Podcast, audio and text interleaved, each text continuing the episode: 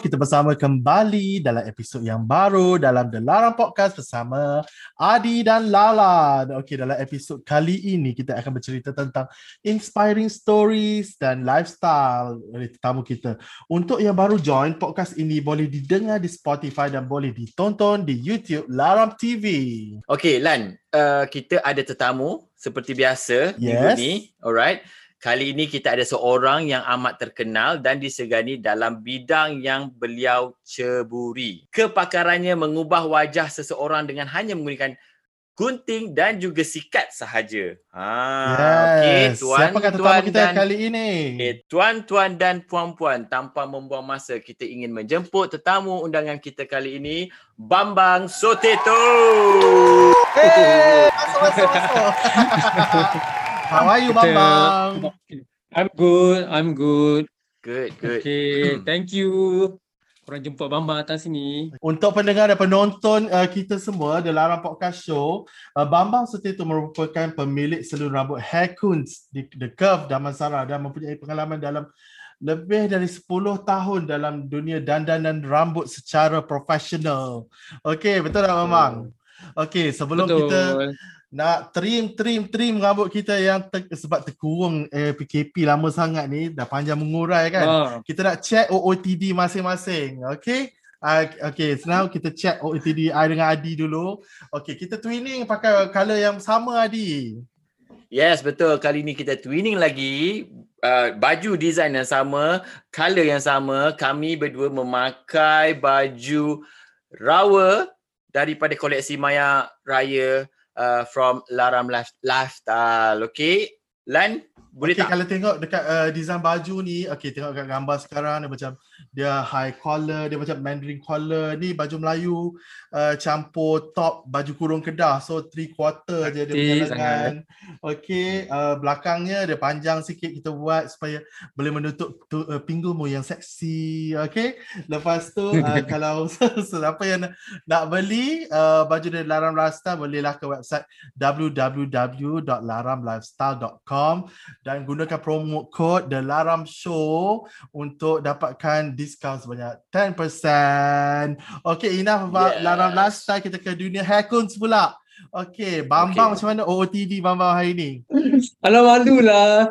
Uh, biasa kita sebab hairstylist, hairstylist suka pakai baju warna hitam. Kali perasan lah. Okay. So walaupun di Ah. hitam plain di depan, tapi belakang design, okay. Ah. Nice. Oh my god, nice. Bambang ni Okay. yang setakat I kenal dia, dia mesti ada benda uh, kalau dia pakai baju, dia mesti ada satu benda yang statement dia. Uh, Macam kalau tak baju, kasut. yes, kan? Yes, yes. Okay, kita nak main game sikit Bambang, nak bagi nak bagi uh, apa nak break the ice di antara kita. So kita nak main uh, rapid Okay. fire game. I bagi uh, pilihan jawapan dua, anda kena pilih satu je. Itu pun cepat-cepat. Okay?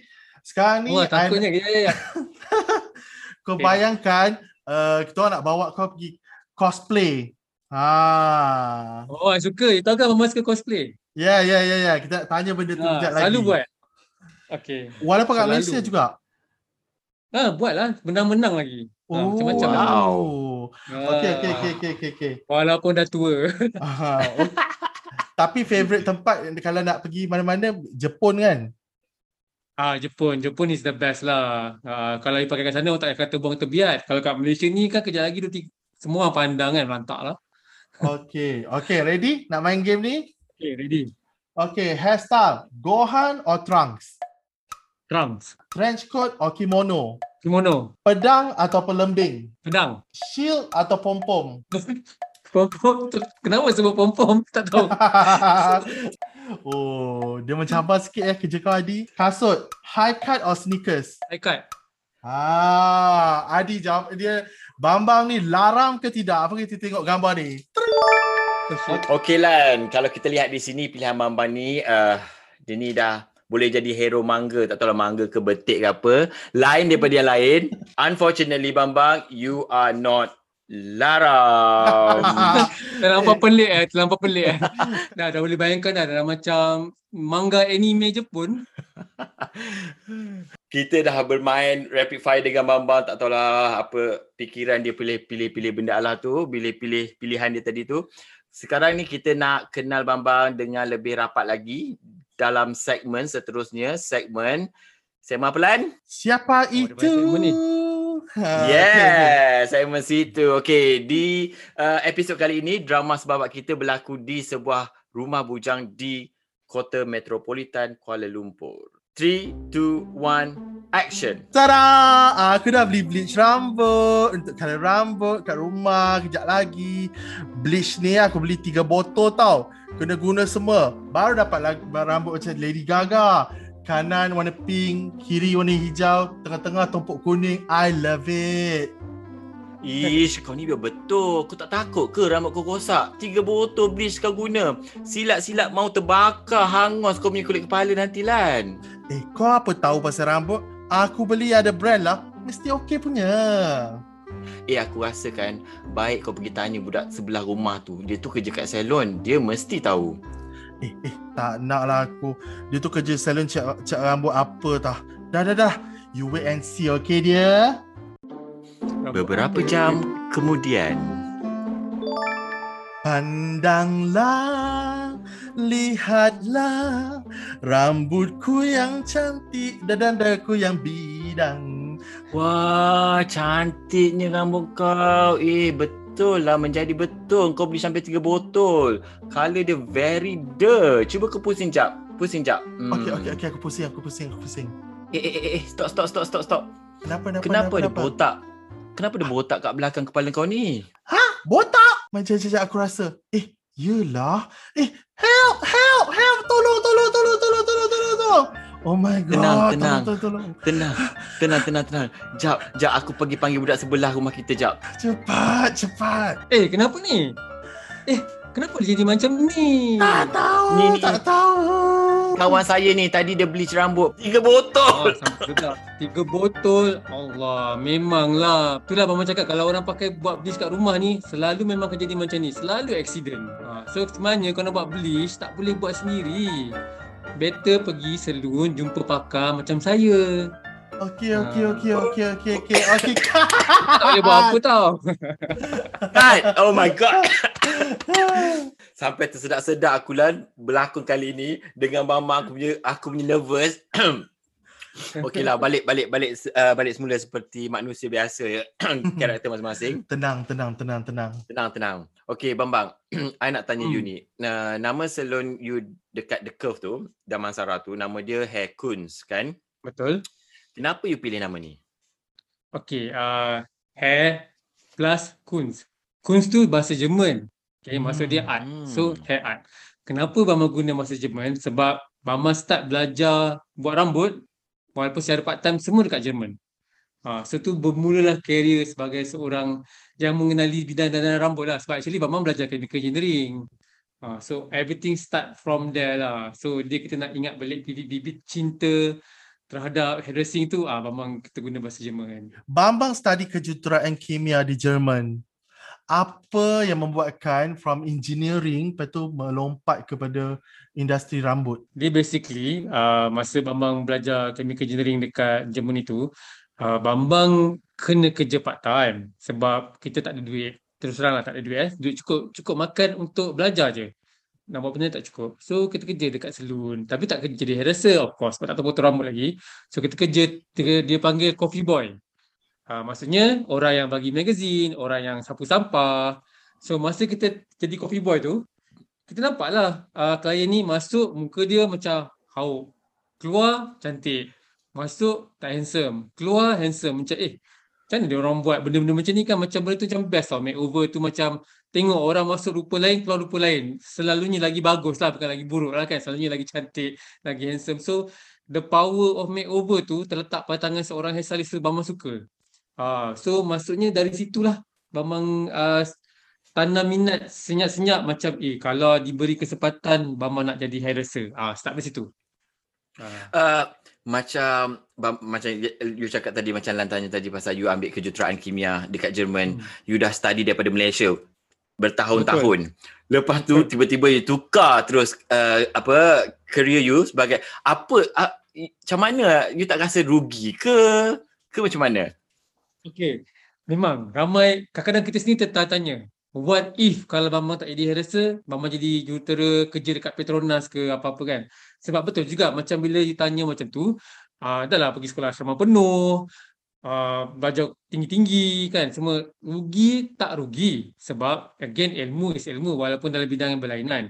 In fact, sekarang ni, Bambang ni jadi hairdresser, I totally understand apa yang Bambang buat dengan colour, Totally understand apa terjadi bila orang buat rebonding, relaxing, benda-benda chemistry and I boleh explain secara kimia dekat I punya client apa akan jadi. Ah, macam kalau you buat bleach, kenapa rambut boleh rosak kalau biar lama sangat, kenapa boleh luka, benda macam tu Mama faham.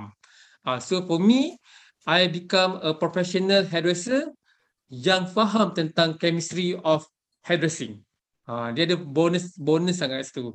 So banyak lagi klien Bambang yang yang yang trust Bambang again bila fikir balik rugi tak rugi tu ralat tak ralat tu uh, pertanyaan tu saya rasa kita akan akan tanya lah what if what if. Tapi kalau Bama tak jadi hairdresser Bama pula akan tanya alamak kenapa aku tak jadi hairdresser dulu? Mungkin pula kan? Uh, so betul, tak apa, has been made Babang kata macam dia ada benda yang uh, dia re, uh, relate kan? Uh, macam your apa uh, ke juruteraan kimia lepas tu ke benda-benda berkaitan kimia bahan-bahan rambut kan? Uh, pernah tak terasa macam uh, nak keluar produk sendiri ke? Banyak kali terfikir nak keluar produk sendiri semua uh, tapi uh, it's not time yet sebab Bambang tak nak keluar produk for the sake of keluar produk. Just ambil uh, apa formula mana-mana letak nama sendiri chop lepas tu jual kan. Tak nak macam tu. So kalau nak dia betul-betul kena ada R&D sebab again Bambang pula background Bambang chemistry kan. So I nak kalau ingredient tu ingredient yang Bambang memang suka yang betul-betul work. Uh, so kalau Bayangkanlah kalau syarikat gergasi macam L'Oreal sekalipun memerlukan 20 tahun nak keluarkan satu produk anti hair fall, takkanlah orang macam Bambang ni tiba baru setahun jagung, tiba-tiba dah keluar produk 5-6 biji kan.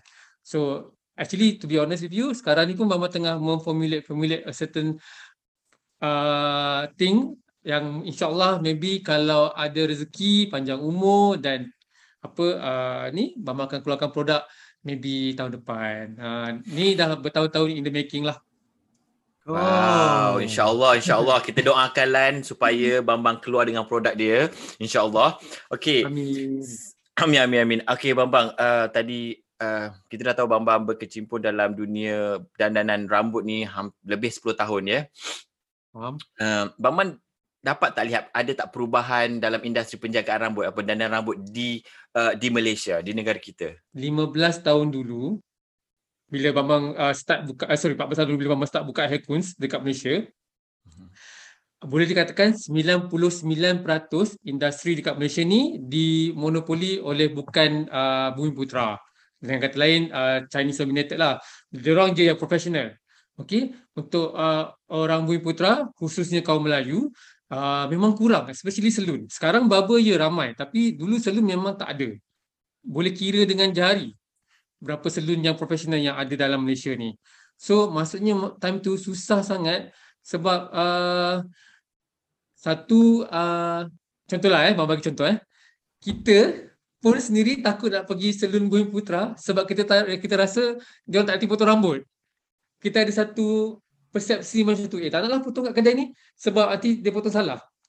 Even Bambang sendiri pun dulu masa belum masa sebelum jadi hairdresser Bambang tak pergi salon Melayu, Bambang pergi salon Cina. Sebab rasa potongan dia orang lagi cantik. Betul tak? You pun rasa macam tu kan? Betul betul. Uh, betul. Betul betul betul betul. Kalau macam kita hmm. nak pergi macam uh, hari raya ke besar-besar punya ni kita cakap ah kita bayar lebih tak apalah jadi nampak cantik dan kita pergilah salon yang berbangsa lain bukan Melayu. Okey betul betul. Yeah. Okey selama berkecimpung dalam bidang dandan rambut ada tak pengalaman-pengalaman yang Bambang tak boleh lupakan? Banyak. Okey. Antaranya, uh, Antaranya masa mula-mula belajar lah. Of course bila kita mula-mula belajar kita tidak akan terlepas dari membuat kesilapan, betul kan? Betul. So uh, masa Bambang dekat Vienna, masa tu belajar buat uh, master in hairdressing. Uh, okay, kat sana kita tak bercakap bahasa Inggeris, kita cakap bahasa Jerman. Okay, walaupun Bama dah fasih bahasa Jerman pada waktu itu, memang dah fasih dah. Tetapi tak dinafikan sebab itu kan bahasa ibunda kita kan. So kita akan terlepas sikit. So ada sedikit lah misunderstanding. So bila kita potong tu tak menjadi apa yang dia nak. Oh, dia punya marah tu, oh memang tak boleh lupa sampai sekarang. So sebenarnya bila kita dengar cerita dia macam kelakar je sebenarnya. Kalau kat Malaysia dia kelakar tapi kat saya tak kelakar. Contohlah eh. Kat sana bila orang cakap potong dia, kata, dia akan cakap potong satu sentimeter je. Macam kelakar. Ha? Satu sentimeter banyak ni kan? Hmm. Bila kita potong, kita rasa macam tak akan lah banyak ni. So kita pun rasa kita potong je lah lebih sebab takkan nak datang potong banyak ni tapi memang itu yang dia nak so maybe Bambang terpotong 3 cm instead of 1 cm oh menjadi satu igawan ngeri memang dia marah sangat dia yang dia punya marah tu macam ah macam ah, orang kematian anak dia punya marah dia macam memang 1 cm tu 3 cm yeah. tak tak banyak mana pun seminggu yeah, dah dapat balik dah tapi dia macam big deal tapi, uh, big deal to them big deal for European people. That's why dia takkan cakap dalam inches. Kalau kita Malaysia inci kan, satu inci, dua inci, tiga inci kan. Ah, tak, sana sentimeter ya. So bila kita wow. potong tiga sentimeter, dia dah macam mengamuk gila. Panggil kat punya boss, semua everything. Even dia pernah cakap macam, oh kenapa orang yang ada kat sini, lain-lain macam itulah. So, tapi kita macam Bambang pula, okay tak. Uh, memang salah Bambang sebab dia macam satu sentimeter kita yang kita yang rasa benda tak akanlah satu sentimeter kan macam tu. so uh, dengan kata lain, kalau kalian nak kata macam tu, macam tu lah. Kita tak payahlah nak tukar-tukar ya. Ha, itu memang pengalaman ngeri yang yang tak boleh dilupakan yang satu kalau yang yang yang menakutkan lah eh, dengan kata lain. Macam mana kita nak menilai sesuatu salon tu salon yang bagus? Bila kita nak menilai satu salon tu yang bagus, kita tengok macam mana dia punya uh, servis. Bukan servis, okay, of course semua akan ada good PR service tapi service yang Bambang katakan ni contohnya bila you masuk atau macam mana di greet okay itu quite standard betul tak bila you dah you duduk you beritahu okay apa yang you nak macam tu lah okay I datang ni I nak potong rambut sekian sekian sekian okay you tengok dia punya feedback okay uh, you akan nampak sama ada dia listen ataupun dia sebab ada juga hairstylist yang macam ni bila cakap oh tak tak tak ni ni ni dia macam dia rasa dia tahu apa yang dia patut buat dan klien tu patut dengar apa cakap apa, apa yang trendy atau tak. Okay. So dia punya listening punya uh, skill tu dah kurang. Satu. And dua, uh, you duduk je dia suruh you, you beli barang. Faham tak? Selagi you tak beli barang yang you beli uh, yang dia nak jual, selagi tu dia tak akan start. Ha, tu pun sikit kepala juga. So if the hairstylist tu must come across seorang yang ikhlas yang nak jadikan you cantik dan handsome. Maksudnya. So dia punya servis tu mesti is uh, solely on what the client want and bukan what the hairstylist want. Sebab memang banyak terjadi apa yang hairstylist tu nak berbanding apa yang client nak. Ha. Hmm. Especially kalau yang mengejar commission tu tak sudah-sudah you, you nak wash and blow pun disuruh beli shampoo. Hmm. Ataupun krim dan sebagainya. So boleh nampak lah juga. So for me uh, carilah hairstylist yang betul-betul ikhlas nak bagi you cantik, nak bagi you segap.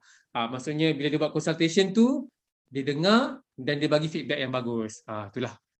Okey, yang itu okay. macam bila kita dah masuk dalam salon tu, ini okay. yang macam sebelum uh, masuk. Ah, yang ini yang sebelum masuk yang macam munda munde munda mande munda mande depan tu. Bagus ke? Uh, apa eh botol hmm. yang uh, branded uh, shampoo yang ada tu? Oh, pergi kedai. Tapi de- lalu depan kedai aja. Tapi tak dia nak macam okay. menilai. Boleh juga bagus. Uh, kalau yang macam tu macam mana judgement dia? Okay. So kalau maksudnya kalau macam tu first daripada jauh you tengok salon tu first thing first ada tak tak harga price list kat luar? Satu, because tak ada price list, it will be a very big issue later on. So you might be, oh, apa macam benda yang ingat 100 boleh jadi sampai 400, 500. Okay, sebab benda tak ada terang-terangan di depan. Sebab you tak nak ada headache tu pasal harga. Itu satu. Keduanya, bila you munda mandi munda mandi tu, apa you patut tengok? You tengok rambut setiap hairstylist. Okay. Kenapa? Sebab hairstylist dekat situ, rambut dia dibuat oleh hairstylist lain yang dekat situ.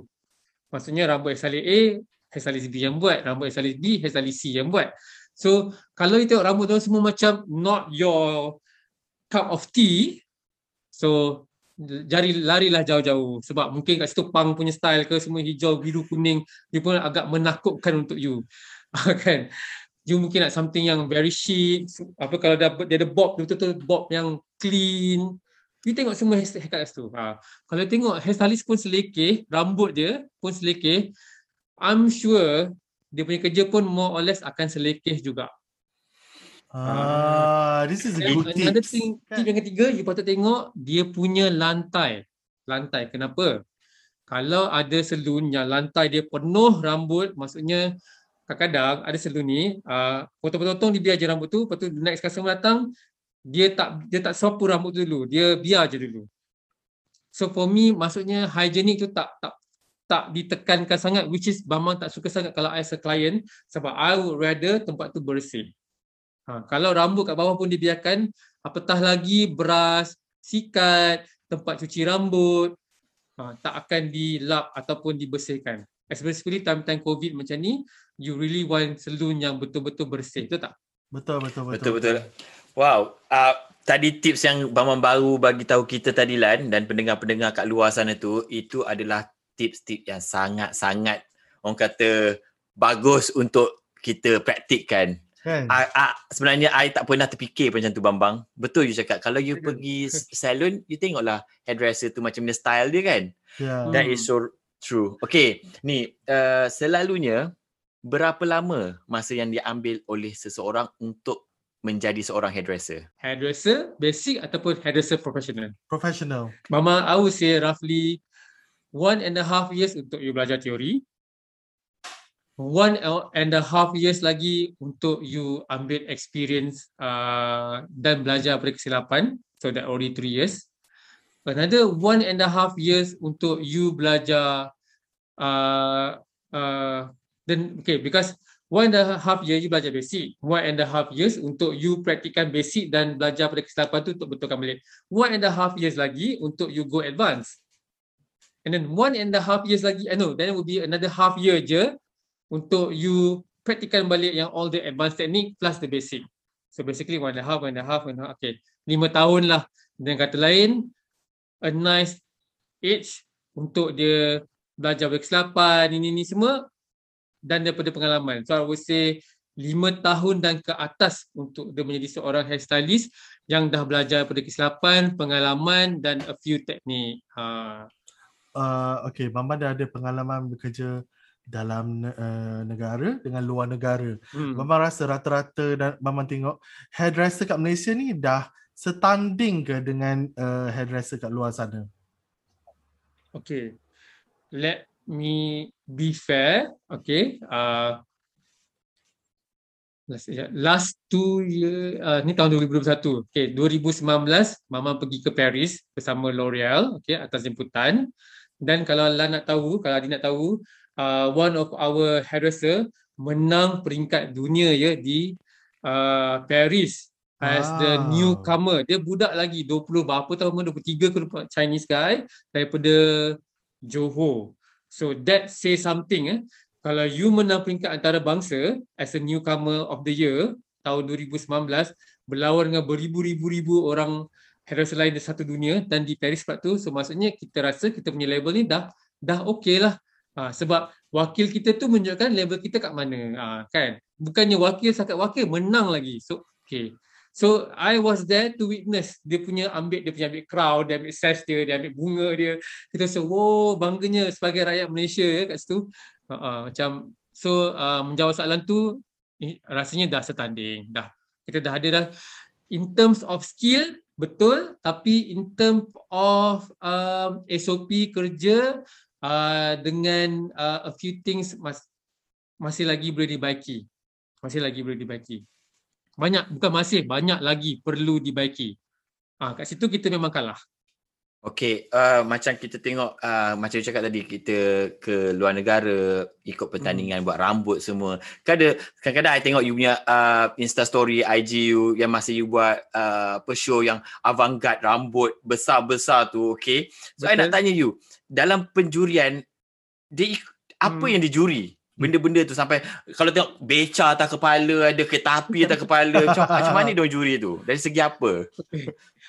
Faham? Sebab hari tu pun Mama baru buat Mama punya hair show yang dekat KLCC 2017-18 rasanya. Ada 20 model lah. Okay, macam yang cakap lah, besar-besar, gemuk-gemuk, berat-berat. Okay, basically avant-garde is something not wearable lah. Avant-garde is i- uh, benda yang fantasi, illusion, big. You pergi Met Gala, benda-benda macam tu kan. So you buat avant-garde. So bila kita buat penjurian tentang avantgarde ni, satu, must be original. Idea tu must be original. Bukannya original yang ah ni dah tengok dah, ni dah tengok dah. Ah so maksudnya kalau you rasa you dah tengok ah tadi orang cakap beca tu kat kepala tiga kali, maksudnya it's not original anymore. Ah kan? So uh, or, uh, and then satu okay, wearable memang tak wearable tetapi adakah dia proportionate? Kita tengok juga. Adakah kena dengan dia punya makeup dengan dia punya baju? Itu pun kita tengok juga. So tak bermaksud walaupun tak wearable sebab dia avant-garde tapi it must be kena dengan tema yang pada waktu tertentu lah kan macam Met Gala semua orang pakai pelik-pelik tapi kena dengan tema ke tak? Ha macam itulah kan. Ha and then another thing uh, stability. Kalau you tengok model tu catwalk catwalk sampai pegang kepala hmm, maksudnya benda tu tak stable. Maksudnya kalau dia dia, dia lepas je tangan dia benda tu akan jatuh hancur kan. So tak stable lah. So benda tu kena kukuh, kena kuat. Bila jalan tak goyang. Uh, so benda-benda macam tu memainkan peranan. And of course estetik dan adakah dia nampak cantik sebab beauty is the eye of the beholder so setiap uh, judge dia punya dia nampak cantik nampak pelik nampak ni tapi uh, so dia more or less kalau aesthetic value dia tinggi oh, okay, okay, cantik sebab benda abstract ni susah nak cakap kan uh, so ah. tapi ada ada aesthetic value dia so macam itulah penjurian uh, abang guide I see, tengah-tengah aku tahu hmm. macam selama ni kan? macam tengok macam kenapa kenapa ni macam orang nak yeah, cantik uh, macam ni kan. Dia so, macam sebab aku futuristic okay. semua kan. macam macam mana orang bukan nak pakai rambut macam tu. Orang bukan nak keluar macam tu. Kenapa dia buat juga uh, pertandingan macam tu? Itu sebab dia. Okay dan yeah. obviously sebab creativity juga. Bang bang, dalam banyak-banyak servis yang you offer dekat salon you, trim rambut, color rambut, perm rambut, straighten rambut, yang mana paling popular? Color rambut. Color rambut eh? Color rambut. Okay. Um, kenapa orang kita obses untuk color rambut? Okay, sebab uh, color rambut ni dia punya makeover dia uh, lebih lagi. Sebab kadang-kadang kalau dia nak potong rambut, dia orang takut. Sebab bila potong tak boleh panjangkan balik kan. Kalau color, contohlah, you baru putus cinta, you nak buat makeover, color rambut is the best. Sebab dia terus bertukar, bertukar wajah. Daripada hitam ke blonde, blonde ke merah, merah ke warna apa-apa kan, tanpa you pendekkan rambut you sangat. Uh, so, that is the reason why lah. Uh, color rambut is the best way for you untuk you uh, portray how are you feeling, what your mood ataupun what are you, what kind of person you are, more or less lah. Hmm. Betul betul betul I setuju hmm. yang tu macam kau kalau rambut kau akan rasa macam a new you kan Yes. Okay. Ada kal bagaimana nasihat Bambang untuk orang yang tak berani nak color rambut? tak ada confident, tak ada confident nak color rambut. Ada ay, tiba-tiba ada orang ketawa kenapa ya? okay. Sebelum itu dia macam ni. Uh. Bila you nak buat color rambut ni, kalau uh. boleh kita ambil lah uh, apa apa kita ambil lah apa kita panggil tu uh, inspiration tu yang uh-huh. dekat dengan kita contohlah kulit kita warna macam ni. Janganlah inspire from Mak Saleh Saleh kat sana. Sebab kulit dia orang warna lain. So bila dia buat warna blonde memang kena dengan dia orang. Warna blonde tak mungkin kena mungkin tak kena. Mungkin eh mungkin tak kena dengan kita. So because skin tone is is memainkan peranan sangat penting. So my uh, advice untuk orang yang baru yang tak ada confident nak nak nak color rambut cuba cari inspiration dengan orang yang sama skin tone dengan kita. Tengok eh kalau dia boleh carry dengan kulit gelap macam tu I pun boleh carry. Ah lebih kurang lah okay hmm. and then uh, start small. Start small ni maksudnya jangan start dengan bleaching. Jangan jangan. Buat warna yang tanpa bleaching dulu. Ha. Tanya dulu hairstylist tu, eh kalau saya buat kali ni, kena bleach tak? Dah, dah lah, first timer kan, janganlah first timer tiba-tiba terus bleach, terus highlight. Kalau nanti yang terkejut, betul tak? So we start small, ah, sikit-sikit, lama-lama jadi bukit, ah, lama-lama jadi blonde juga nanti. Kalau aku kalau rambut macam ni, nampak tak nampak je brown dia. Ha, itu itu macam, uh, itu erti kalau rambut dan tak aku. Okay, another suggestion Mama boleh bagi kalau macam Lan kan, Lan macam ha. takut, macam tak confident. Okay, ha. Instead of taruh highlight tu kat atas, why not you do hidden highlight? Hidden highlight ni macam yang you boleh silat-silat nampak. Ah, tapi terang, tapi tapi tersorok. Ah, that is another way tau. So you boleh build confidence sebab lama-lama macam eh Lan cantik lah. Eh tengok-tengok. Ah, dia, so, dia, dia akan tanya balik, nak tengok nak tengok. So lama-lama you akan dapat compliment tu banyak kali dan it can build your confidence. Ah, dah confident sangat kita Marilyn Monroe lah. okay, Pamang nak tanya macam pasal pandemik ni, how uh, affected you are? Okay, sangat affected. Tipu lah kalau mau cakap tak ada apa-apa, tak ada apa-apa, tak kalah kan. Semua orang tahu affected. Actually, I've been very vocal about it. I put it on my social media. I put it in my Facebook, IG, how you, not how I feel eh. How I feel tu one hal. How we really feel as a community. Harassing, harassers community lah. Sebab uh, Bama pun presiden uh, Bumi Putra Harassers Association. So, tahulah macam mana faham perasaan-perasaan antaranya okey sebab tak boleh buka salon tak boleh buka salon dalam masa 2 tahun kurang dari 2 tahun ni dekat 8 bulan kita tak buka salon 3 bulan buka eh 3 bulan tak tutup buka berbulan-bulan tutup. Balik sebulan buka. 2 3 bulan tutup. Balik 3 bulan. So macam frustrating okey? Frustrating sebab tak boleh buka. Itu satu hal. Tapi at the same time kita pun berkecamuk juga sebab kes pun tinggi. Keluar kena covid. Tak keluar pula tak ada duit tak boleh survive kan bukan semata pencarian. Itu satu. Kedua kalau orang yang ada selun ada kedai rumah kedai kalau uh, owner ke, rumah kedai tu tak memahami minta juga sewa. Dah macam mana nak bayar sewa? Kan? Kalau sebulan tak apa. Kalau tiga bulan macam ni tutuplah kedai tu. Dah bankrupt. Bukan bankrupt lah. Dah lah apa bisnes pun kena tutup. It's frustrating juga. That's another frustration. And of course uh, pekerja yang bekerja dengan selun-selun ketutup ni dia frust sebab dia buang kerja dah tak ada kerja. Nak buat rumah ke rumah pun bahaya sebab kes tinggi. So dia macam itulah nak buat apa. Uh, itu dia punya problem yang paling besar. So memang susahlah. So sebenarnya kita orang uh, nasi hairdresser ni kita orang memang menanti-nantikan pembukaan semula tu nombor satu. Nombor dua masa tak boleh buka tu menanti-nantikan bantuan dari segi kewangan of course uh, as a business owner dan of, of course juga sebagai yang bukan business owner. Kesian. Hmm. Bambang sebagai kalau Adi dengan nak tahu, Aha. Hmm. Kalau Lan Adi nak tahu ni Bambang cerita sikit, 3000 salon dan barber tutup eh sepanjang PKP daripada tahun lepas 3000 wow. bukan 1000 bukan 30 3000 salon dan, dan barber tutup. Dan dan hmm. uh, semua pengusaha-pengusaha dan dan rambut apa salon tu dia dah spend orang punya modal, tenaga, Betul. especially Betul. yang dah dah dalam dalam dunia dan dan rambut bertahun-tahun. Betul. Dengan bisnes tu and ha. then tiba-tiba dia orang terpaksa let go their business. It's Betul. very sad actually. It's very sad. Betul. Kalau suara Bambang ni didengari kan Mm-hmm. Apa suggestion-suggestions yang you akan suggest? Okay, so menggunakan platform uh, korang punya apa podcast ni, okay. Amin. Kat sini Bapa nak semua kan? Tak adalah. Uh, basically benda yang sama juga. Okay. Uh, as a business, business owner and hairdresser yang dah bekerja pun quite lama juga dalam industri dan rambut dekat Malaysia ni.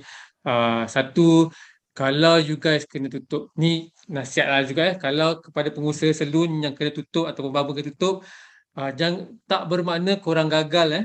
Tak bermakna korang gagal. Jangan biarkan orang cakap kat luar oh sebab you tak pandai manage business sebab you tak pandai uh, apa uh, jaga cash flow uh, semua. Itu semua eh, jangan mencarut. Ah uh, itu semua tu uh, Jangan dengar. Sebab ada juga orang cakap macam tu, baca dalam surat khabar, eh. dia kata tak pandai jaga cash flow, disebabkan punca bisnes tutup. Eh, jangan. Bukan bukan sebabkan itu. Okay? So, jangan rasa macam tu. Korang tak gagal. Don't worry. Boleh. Yang paling penting, nyawa penting. Okay? Kita kena sihat, bernyawa. We can always start over again. Don't worry. Bila boleh buka, kita start balik. Tak ada siapa-siapa pun akan kecam you. Okay, itu yang pertama. Sebab Bama nak just to make sure korang bukan gagal. Okay? Dah hidup tu pun dah berjaya dah. Ha, okay. Yang keduanya, kalau benda ni berlaku sekali lagi, maksudnya ada lagi PKP, yang keempat ke dan kelima sekalipun, kita pun tak tahu apa akan jadi. Harap-harap sangatlah, harap-harap sangatlah uh, kerajaan uh, yang memerintah tu um, okay takkan dia orang cakap takkanlah nak fikirkan nasi hairdressing hair barber je. Okey Bama cakap pasal Bama punya industri. So Bama cakap pasal Bama punya industri lah kan? So ada of course ada industri lain. Ada, ada lagi gym lah apa semua pengusaha makanan semua. But I'm talking about my industry. Uh, tolonglah beri perhatian kepada kita orang juga sebab walaupun you guys tak rasa kita orang essential industry essential service tapi sebenarnya kita orang essential. Uh, we are essential. Uh, because potong rambut ni for me essential. Okay untuk orang uh, sebab kalau you guys tengok pun politician tu pun rambut dia pendek je sepanjang-panjang PKP tu. Ha, essential kan? so sebab dia orang tahu kalau tak potong dia orang pun serabut. Betul. So essential. Please uh, kita orang jaga SOP, kita orang SOP paling ketat sekali dalam banyak industri, insya-Allah tak ada penularan. Kita akan jaga sebagaimana klinik kesihatan boleh buka, sebagaimana itu kita orang patut dibiarkan buka juga sebab kita orang essential service dan kita orang sangat menjaga SOP. Ha, itu je Bama minta kalau kena lagi sekali bagi PKP. Dan jangan risau kita tak akan ambil beratus-ratus orang. Kita akan kontrol. Kita akan kontrol lima orang sehari ke asalkan duit masuk sikit pun jadilah untuk survive. Bukan nak buat untung berjuta-juta pun. Ha, itu je lah. That is my uh, concern. Kalau dia terjadi sekali lagi hopefully dia orang boleh dengar. Hopefully ada orang yang mendengar mungkin ada politician yang dengar wakil rakyat ke yang dengar you punya podcast ni boleh ambil ambil saranan dan saya punya suggestion. Ha, itu okay. saja. Amin amin okay, amin. semoga didengari Okay. Macam uh, Lan, macam uh, uh, Bambang cakap tadi, setiap bisnes adalah penyumbang ekonomi negara. Betul. Setiap bisnes, kecil besar, dia orang penyumbang ekonomi. I think uh, kalau ada cara, kita cubalah selamatkan. Okay, hmm, ada betul. lagi soalan Lan? Sekarang ni macam banyak perempuan berhijab. Okay? Uh-huh. Uh, perempuan berhijab, okay? kita nampak macam ada uh, another market uh, macam untuk hijab free salon kan untuk Bambang sendiri ada tak uh, offer that kind of service oh sebenarnya uh, bila you menyentuh uh, hijab ni hijab ni adalah satu hijab vista ni adalah satu market lain dah Okay, hmm. uh, kalau Lan nak tahu, uh, memang ada tujuh brand sekarang. Daripada tujuh tu, uh, enam adalah exclusively only for women. Wah, okay, so, okay, cerita yang tu. Itu sahaja, yes, kat situ sahaja dah nampak dah market dia besar dekat mana. Dekat hijab. Okay, kenapa exclusive for women? Because hijab, and then of course uh, Malaysia adalah negara Islam. Okay, and then rata-rata uh, banyak yang beragama Islam uh, dan uh, bertudung, kan? Bertudung. So, aurat lah. So memang dia nak yang buat rambut dia orang pun orang perempuan, uh, menggunakan uh, apa produk-produk yang tanpa was-was, pewarna telus air sebab tak semestinya orang yang berhijab ni tidak berfashion di bawah tudungnya itu ada juga rambut yang berwarna-warni. Ah, uh, ini uh, change my I mean uh, ilmu baru tau selalu uh, I punya kalau fikir pasal uh, salon hijab I fikir macam masuk je boleh buka hijab. So macam ni baru I tahu macam pekerjanya perempuan semua produk tanpa yes. was-was and then betul. uh, semua yang macam tidak so, ada chemical yang alkohol ke apa ke. Klien ni dia nak explanation. Kenapa uh, pewarna yang ni telus air kenapa pewarna ni tak telus air? So sebab kadang-kadang bukannya dia orang ignorant ataupun apa just that dia orang tak tahu. So kita ni sebagai orang yang tahu kita kena sampaikan ilmu share ilmu uh, share dekat social media so they will understand kenapa pewarna ni telus air, kenapa pewarna ni tak telus air. Uh, so uh, contoh rebonding, relaxing, benda-benda macam tu kan. Uh, kadang sekarang ni banyak yang tanya, eh uh, rebonding, relaxing ni uh, tiba-tiba pula, dulu tak pernah tanya, tiba-tiba sekarang tanya. Telus air ke tak?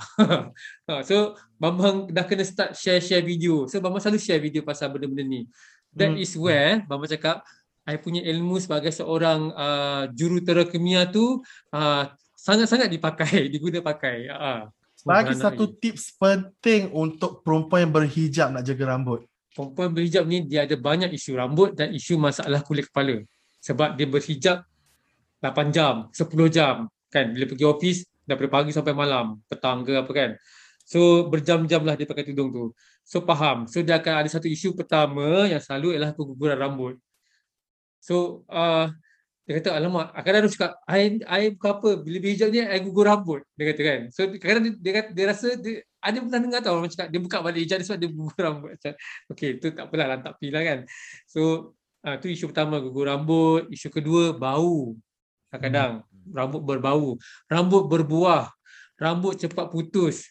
Uh, kelomomo flakes.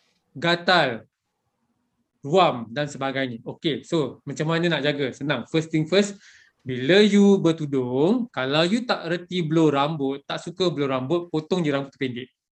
Okey? Sebab jangan pakai tudung bila rambut basah. So of course akan berbau, akan berkurap, akan ada ruam, akan ada keguguran rambut, rambut akan putus. Ni semua jadi sebab bila you pakai tudung dalam keadaan rambut basah kena blow dulu sampai kering baru pakai tudung. Itu satu. Kalau malas, basuh rambut waktu malam, besok pagi dah kering baru pakai tudung. Kan senang? Itu yang pertama. Yang kedua, bila pakai anak tudung, pastikan pakai anak tudung yang daripada material yang natural, bukan sintetik. Kenapa? Sebab bila you pakai sintetik, dia akan apa bergesel dan menghasilkan statik. Statik kalau satu satu uh, berapa minit tak apa. Kalau statik berjam-jam, rambut akan jadi frizzy. Ha, so sebab tu dia boleh buka tudung, pam, kembang rambut dia. Frizzy. Sebab bergesel dengan anak tudung yang sintetik. So pakai anak tudung kapas. Pakai anak tudung daripada material-material yang natural supaya dia boleh bernafas dan tak menghasilkan statik. Uh, ketiga, bila pakai tudung, kalau boleh jangan ikat ketat. Sebab bila ikat ketat, rambut akan tercabut. Orang kata, alah ikat sekejap je. Kalau ikat sekejap tak apa, kat rumah pusing-pusing sekejap. Kalau ikat 8 jam, Ha, memang kata cabut dekat depan ni anak rambut semua akan terkeluar. Tu yang jadi bila dia buka bila pakai tudung lama nampak tak anak rambut banyak gila kat sini. Tu semua rambut yang tercabut dah tu. Dia jadi anak rambut. Okay. So yang keempat, bila you pakai tudung, pastikan you buat detox sebulan sekali sekurang-kurangnya. Apa itu detox? Ah, Bama ada share dekat Bama punya YouTube boleh tengok. Cik, kita promote YouTube kita pula. so, ah. uh, you kena kena kena kena buat uh, detox. Kalau tidak memang akan ada skap berbau tersumbat dan kelumomo ha okeylah itulah antara tips. Banyak lagi tapi itu yang paling penting. Ini adalah soalan untuk bagi inspirasi kepada orang yang nak buka salon uh, apakah persediaan yang okay. perlu ada untuk uh, salon owner? Kalau dia nak mulakan bisnes salon ni. Okey. Unfortunately dekat Malaysia untuk buka salon semudah you perlu ada duit sahaja. Kalau dekat Europe, orang yang nak buka salon, I think uh, ni uh, apa? Uh, adi, apa ni? Abang mesti tahu mesti tahulah kan sebab kalau kat hmm. UK, kalau dekat Europe nak buka salon, mempunyai badan nak buka salon tu, kenalah seorang hairstylist juga. Not only that, dia kena ada sekurang-kurangnya enam tahun pengalaman sebelum dia boleh buka salon. Kalau kat Malaysia, Mak Datin ni ke nak buka, Mak Datin tu ke nak buka, ada duit dia buka. Okay, staff famous nak buka, dia buka. Uh, so tak boleh. Uh, okay, boleh kat Malaysia boleh. Tapi itulah. Okay, so kalau boleh, nasihat Bambang, kalau sesiapa yang nak buka salon, walaupun you bukan hairdresser, kena cari partner at least seorang hairstylist yang profesional.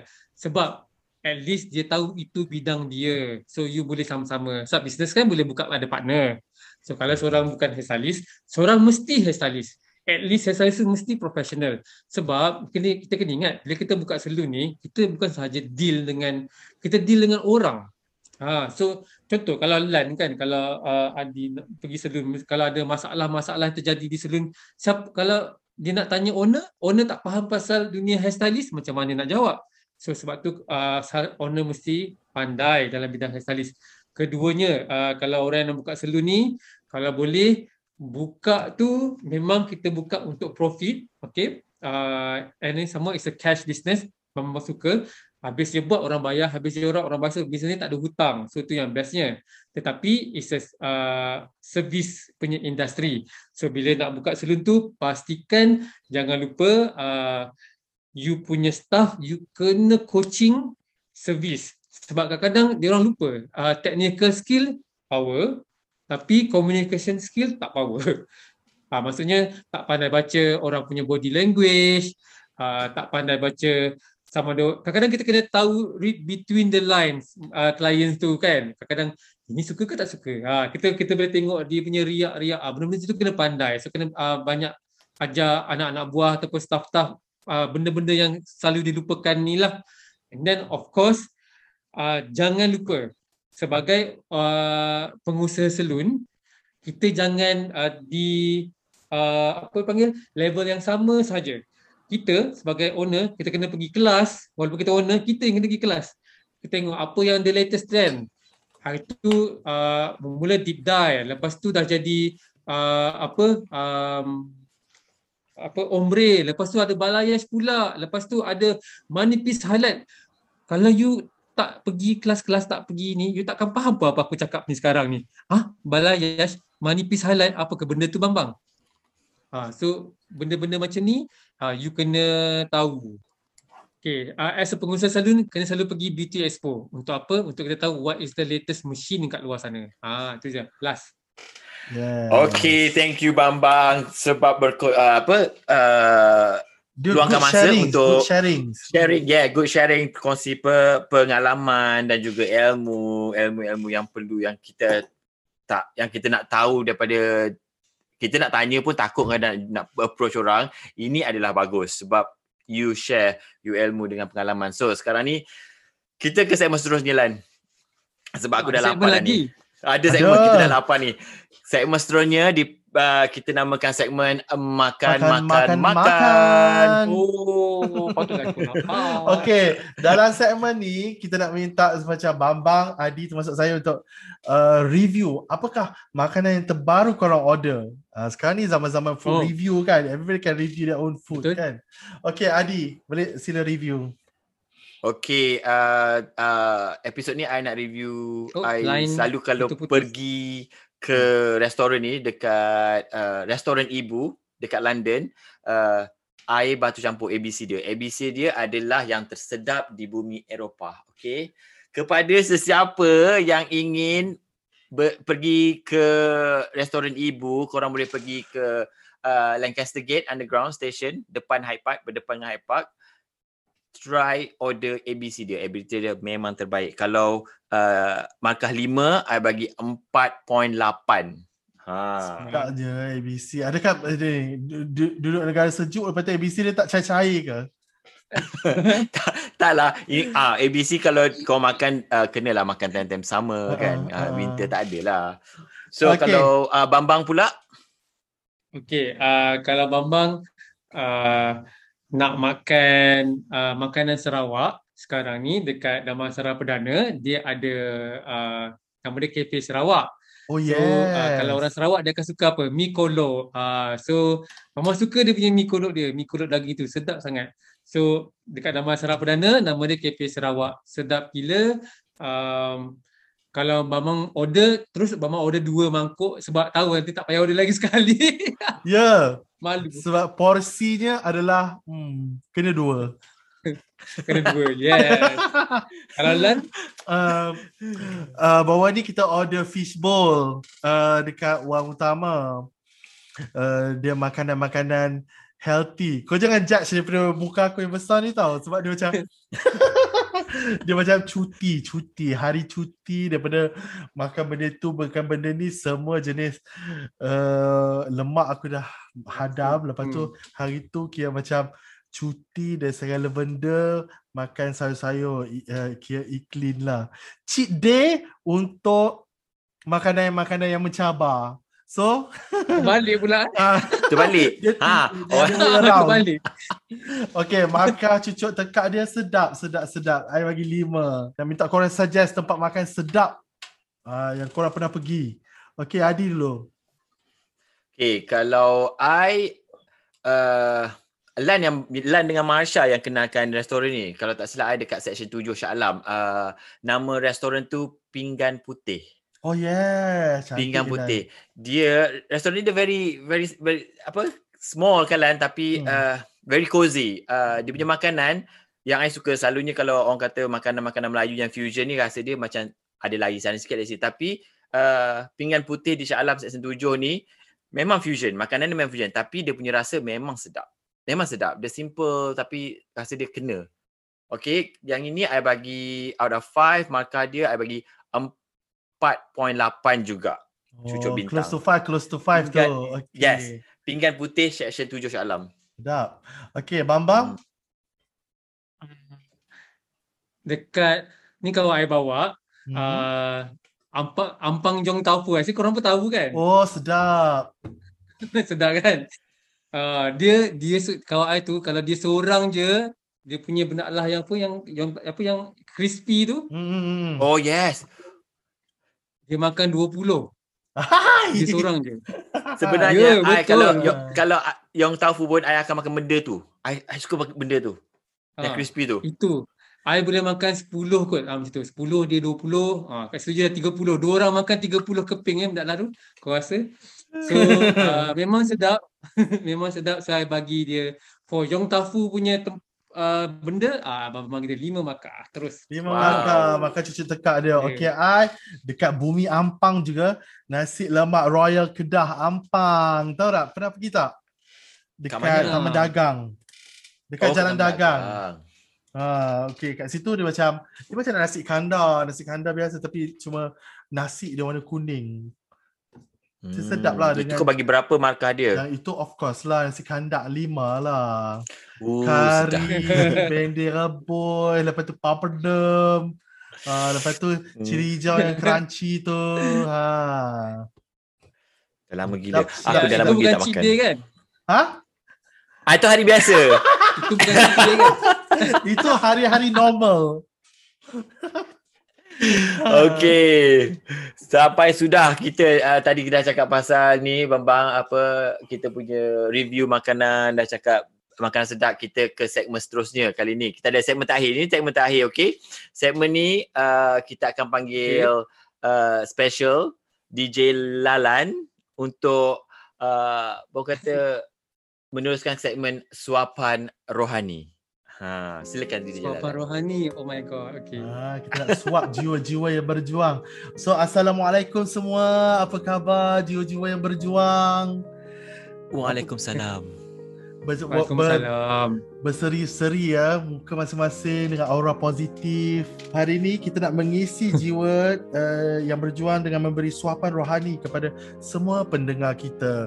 Mungkin ada di antara kita sedang bergembira menyambut kemenangan dan mungkin banyak dan ramai di antara kita yang tengah berjuang dengan segala segala jenis kesempitan. So uh, kita bertiga ni gandingannya uh, untuk memberi kata-kata inspirasi semoga dapat memberi jalan dan uh, sinar untuk mereka yang dalam kegelapan.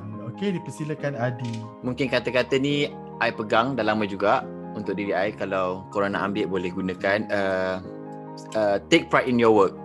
Okay, tanamkan sifat bangga dengan kerjaya kita. Tak kisahlah apa saja kerja kita yang kita buat, kerani ke, tukang masak ke, tukang gunting rambut ke, kita buat kerja kita buat betul-betul sepenuh hati dan seikhlas hati.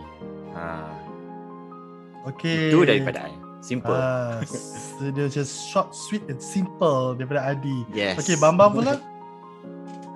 Okay, uh, Bambang punya Bambang uh, Bambang memang dah dah berdulu masa zaman belajar.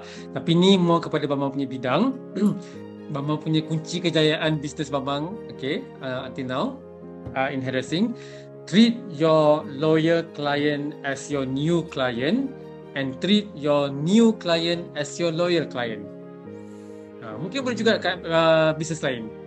So maksudnya dengan kata lain sama rata. Uh, so new client pun kita treat as loyal client, loyal client pun kita treat as a new client. Uh, macam tu lah. Okey, faham, faham, faham, faham.